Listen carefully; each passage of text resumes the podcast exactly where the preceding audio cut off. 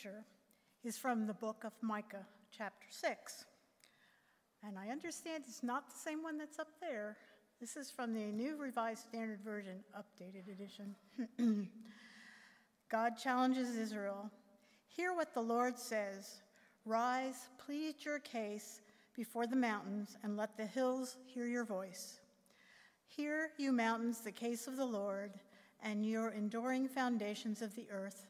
For the Lord has a case against all people, and he will contend with Israel. O my people, what have I done to you? In what have I wearied you?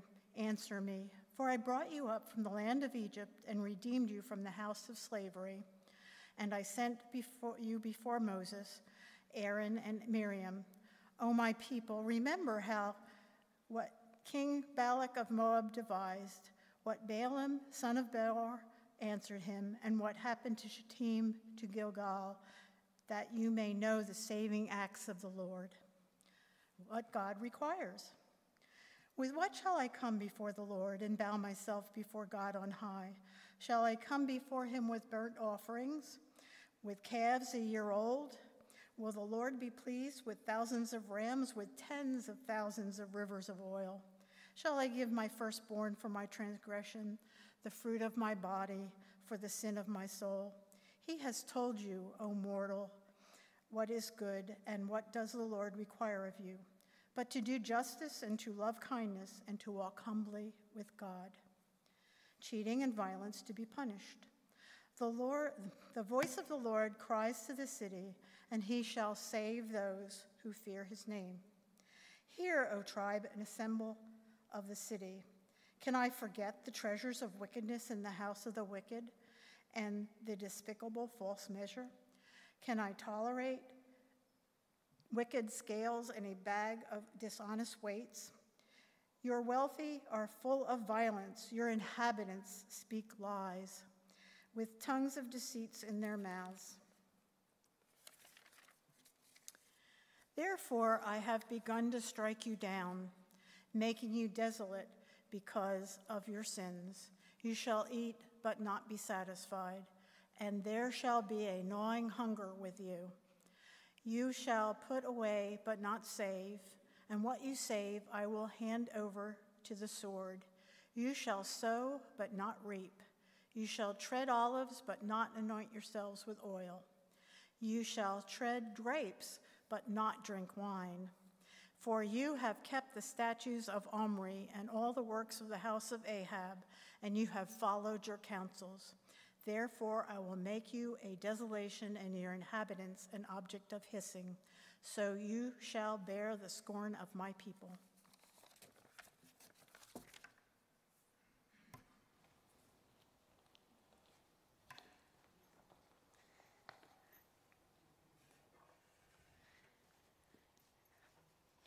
Well, I love that uh, Patty's story for the children was written by uh, Justice Sotomayor uh, because she was right. We're going to be talking about courtrooms today. Uh, there are many, many places, both uh, real and fictional, many courtrooms, real and fictional, that have left uh, quotables in our heads. I think first and foremost of, you want the truth, you can't handle the truth. Okay, you're, you guys are much more awake than first service was. I'm here for it. Okay? It kind of turned into a quiz in first service, so I'm okay with it here too. If it doesn't fit, you must acquit. Okay, now this one's a little longer, so it's not really a quiz, but we'll see if you know where it comes from. The one place where a man ought to get a square deal is in a courtroom, be he any color of the rainbow but people have a way of carrying their resentment right into a jury box. Anyone? Yeah, To Kill a Mockingbird. That one's Atticus Finch. Good job. This one might be a little trickier. Undirty word believable. Night court? Anyone? Night court. Okay. You, and also, I can figure out who's what ages around here by who's getting what. And, and, and there's one for my generation. You know, who can forget Jim Carrey standing up in front of the judge and very dramatically melting and yelling, I can't lie. Although that's not the quotable in that movie for our family. In our yeah, in our family we always say the pen is royal blue. Okay. Yeah, come over to dinner at our house. We're weirdos. So what if I told you today that perhaps the most familiar passage of scripture that was sandwiched in the middle of today's chapter from Micah was also a courtroom quote? He has told you, O mortal, what is good, and what does the Lord require of you but to do justice, and to love kindness, and to walk humbly with your God. It's a courtroom quote. Now, Micah, the book, is one of the 12 minor prophets in the Old Testament. The book is addressing the future of Judah, the people of Israel, after the Babylonian exile. And while it's a little bit different from the book of Isaiah, there's a significant overlap of themes here. The book has a vision of the chastisement of Israel, and it creates a remnant of people that's supposed to usher in world peace and under a new Davidic monarch. So, Micah in the book sets Israel as the ruler over the nations. And that sounds like a really good outcome for Israel, right? Good outcome. But prophecy is rarely received easily. And the pathway to the end result is often full of destruction and famine, punishment, and a whole mess of other really uncomfortable things. So, Micah the prophet is speaking in a context where there is an abundance of religious people.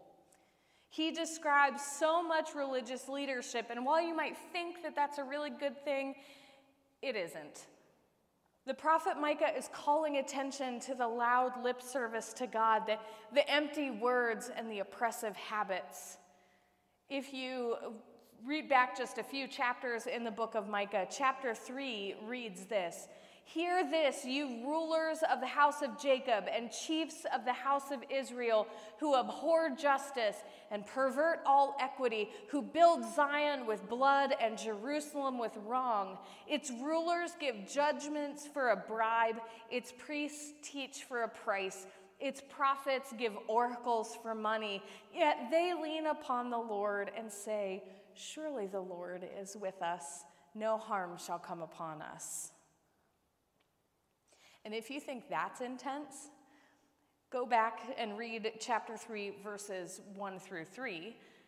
I thought about having it read as the lectionary or the scripture lesson for this morning, but I thought nobody would ever volunteer to be liturgist again. So, uh, Micah 3, 1 through 3, that's your homework. Email me, let me know what you think. So, today we get to chapter 6, and to be honest, most of us who have heard and might even say that we live by Micah 6 8 might not have read the whole chapter. In the opening verses of this chapter, God is lodging what seems to be a legal case against Israel. It's set up like a courtroom. And so, in a court, you need a jury. And who gets called up for jury duty here? We hear, Rise, plead your case before the mountains. Let the hills hear your voice. Hear, you mountains, the controversy of the Lord, and you enduring foundations of the earth. This is Micah saying this isn't a small quarrel. This isn't a small matter. This is a cosmic courtroom with a whole people on trial. But we hear that while God is waging complaints, there is still relationship. We hear the Lord has a controversy with his people. There's still relationship there. And we hear repeated, oh my people. It says that even though God is frustrated, there's still relationship. Now, I'm not a trial lawyer, I wouldn't cut it as one. But I know that in a court, the role of the jury is important, and in our courtroom context, the prosecutor speaks to the judge and the jury, not to those against whom they are making a case. And yet, in this scene, God says, and I, I hear it as a begging imploration What have I done to you? With what have I wearied you? It's like God saying, I just don't get it. And God continues by giving people examples of what God has done for them. I delivered you from slavery, I gave you leaders, I blessed you, and I brought you to the promised land. Let's talk about that I blessed you bit. In this passage, God is citing a time when God spoke through an outsider to bring blessing. We hear in verse 6, O my people, remember now what King Balak of Moab devised, what Balaam, son of Beor, answered him. So you might have heard of this text before, but if not, allow me to regale you. In the book of Numbers, King Balak was worried that the Israelites were encamping near his territory. He was worried that they were going to cause his kingdom to fall, they were a threat. But there was this guy, Balaam, who was known for his ability to bless or curse people with his oracles. So Balak sends his messengers to buy Balaam's prophecy. He says, Go out and tell the Israelites that God's going to smite them. And then there's this whole bit about a talking donkey. It's not just in Shrek, it's in the Bible too. But we hear Balaam say to the king when he arrives in the king's presence, How can I curse who God has not cursed? How can I denounce those whom the Lord has not denounced? I think we should be asking ourselves this too. How can we curse who God has not cursed? How can we denounce those whom God has not denounced? Micah is using this example to demonstrate that God is going to extraordinary measures for God's people. So think back to this courtroom scene. Then, like a, a trial goes, the people get a counter argument. And it's hard for me to hear their response without a little bit of sarcasm. It's like they're saying to God, What else do you want? Do you want us to bow down? Do you want us to burn incense? Do you want us to sacrifice an animal? Oh, that's not enough. How about thousands of rams, thousands of animals? Oh, that's still not enough. How about rivers of oil? Still not, not enough. What do you want us to do? Do you want us to give up our firstborn? The problem is that in their response, they are demonstrating exactly what Micah is speaking against, and that is showy acts of religiosity. And that demonstrates a problem that we still face today. The solutions we offer are focused on appeasing God. and It's not focused on any behavioral change from us, the faithful. Amy Oden is a professor of early church history and spirituality at St. Paul's School of Theology, and she writes The go to response here is to appease God through some form of scorekeeping that tries to put a price tag on God's mercy what payment will it take to get God off of our backs? They ask. But Micah isn't buying it. We can't just write a check. Now, I can't also help but read a bit of parental frustration into the prophet's response to their counter argument. God has told you, O mortal, what is good. God has told you, O mortal, what is good. It's like when a child asks the same question for the eighth or ninth or 18,000th time, trying to get a different answer, even though they know what you've already said to them. Nobody's ever had that happen, right? And Micah is just one of many prophets who are summarizing what God's people should have been hearing all along up until this point. God uses prophets to tell Israel, and I believe God is still trying to tell us too, that their liberation means working for the same liberation for others. It is not to be hoarded. It seems so easy and so difficult all at the same time. Faithfulness is more than keeping religious rituals upheld. We are called to do justice, to love kindness, and to walk humbly with God. Why is that so difficult for us? Well, I think a lot of it is because these are not one time to do list items that can be checked off and then considered complete. And it's not to say that religious ritual is harmful all the time and should be wholly disregarded. The prophet doesn't tell people to stop doing these things, but he is heaping on top of these things a more robust way of understanding God's will. As Amy Oden again writes, the problem is not religion in itself. The problem is using ritual practice to excuse ourselves from the divine, commands of justice and mercy. But equally troublesome, she writes, is the opposite excusing ourselves from communal practices of prayer and worship on the grounds of social justice work. Either extreme fails to be whole. Now, faith as we know it is not really understood in biblical times, even through the life and death of Jesus. There's no word in Hebrew or Aramaic that means faith as we know it. Faith, as we understand it, the word was incorporated onto the Jesus story in the epistles and later in the gospels after his resurrection and ascension. Faith is a holy Christian invention, posits Dr. Wil Gafney. It repurposes and adapts words already in use in Greek and Hebrew, and those words mean faithfulness, a way of living instead of a way of believing. We are called to be faithful because God is faithful to us. We hear this reflected in the book of James. We hear, Of what benefit is it, my siblings, if you say you have faith but do not have works? Does faith have power to save you? If a sibling is naked and lacks daily food, and one of you says to them, Go in peace, stay warm, and eat as much as you like, and yet you do not meet the needs of their bodies, of what benefit is that? And so also, faith alone is dead if it has no works.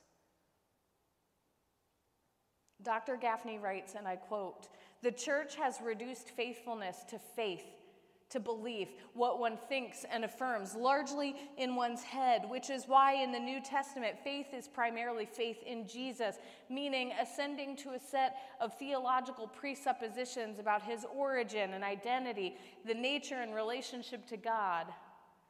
That particular Christian understanding is then injected into earlier scriptures, including back into the Hebrew scriptures, so that faith has replaced faithfulness. As a result, she writes, I am convinced too many believe what God requires of us is merely faith and internal matters, the limitations of which are best demonstrated in concern for salvation without regard for liberation.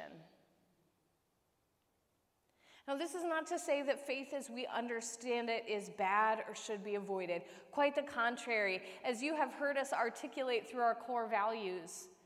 Along with our values of inclusive community and authentic relationships, we are committed to a faith that evolves, reflecting our commitment to living dynamic and responsive relationship with God built on the example of Christ. We recognize that faith is a journey of continual growth and exploration and transformation. We embrace the mystery and complexity of spirituality while remaining in, engaged with the evolving needs of the community and the world. But alongside that faith, we have a commitment to global justice. This is a holistic approach to our missions, our outreach, social holiness for the sake of forging justice, mercy, and care in the world. Justice, mercy, and care. God has told us, people of Linworth, what is good. And we're already doing so much of this work. So much of our DNA as a community is built around advoc- advocacy, physical presence, education, and active engagement. And I could tell you all of the stories, but we would literally be here for hours. This work for us is more than just marching at Pride or statements on our sign, though both of these things have had significant impact on our community.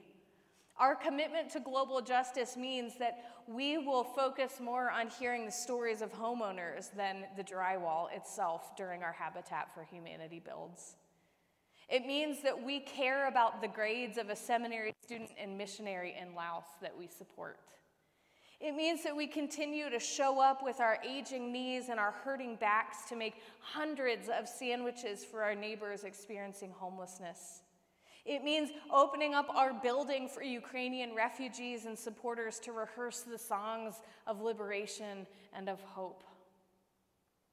And actually, one of my absolute favorite stories about how this is already appearing in our DNA is a way that uh, you probably didn't get to experience because it was lived out in the context of our office staff. because we have one member and office volunteer who is an amazing baker.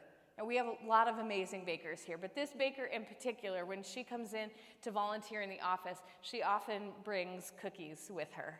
So we get excited to see her. If you want us to be excited, bring us cookies.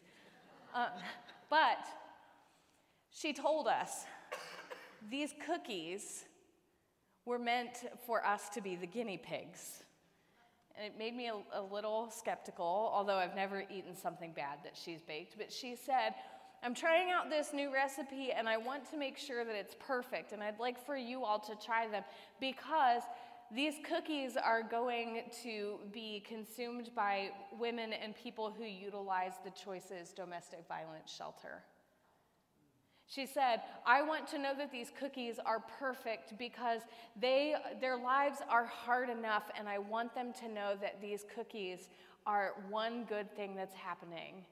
And while the cookies were indeed fabulous, um, I told her even if the cookies were crummy, I would have eaten a bucket of them if it meant that somebody else who is experiencing domestic violence would know that these cookies were full of butter and love and justice.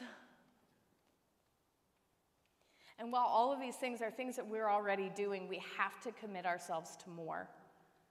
Whenever we feel that nagging sense of dread over what our country is becoming or the state of the world, and I don't know about you, but I feel that so often these days, that's our reminder that we need to take a deep breath and remember our calling, our call to justice and mercy and care. I love that none of these words, these concepts, these values, they're not things that can be done alone. Each is forged out of a relationship with God and then enacted through relationship with the world around us. Now, our social justice team is praying and planning for an impactful year in 2024, continuing to provide learning and resources on a variety of topics, but we need you to be committed to that work too. Commit yourselves to showing up, to learning, to stretching yourselves. We need to have you commit to keep showing up in mission. We need you to keep giving in ministry and outreach. We need to continue living into these, our core values. We trust in the faithfulness of God that has sustained us through time that has gifted us with leaders, that has blessed us immensely, and has brought us to this time of looking forward into the future. So may we live in gratitude for God's faithfulness and seek to live our own faithfulness each and every day.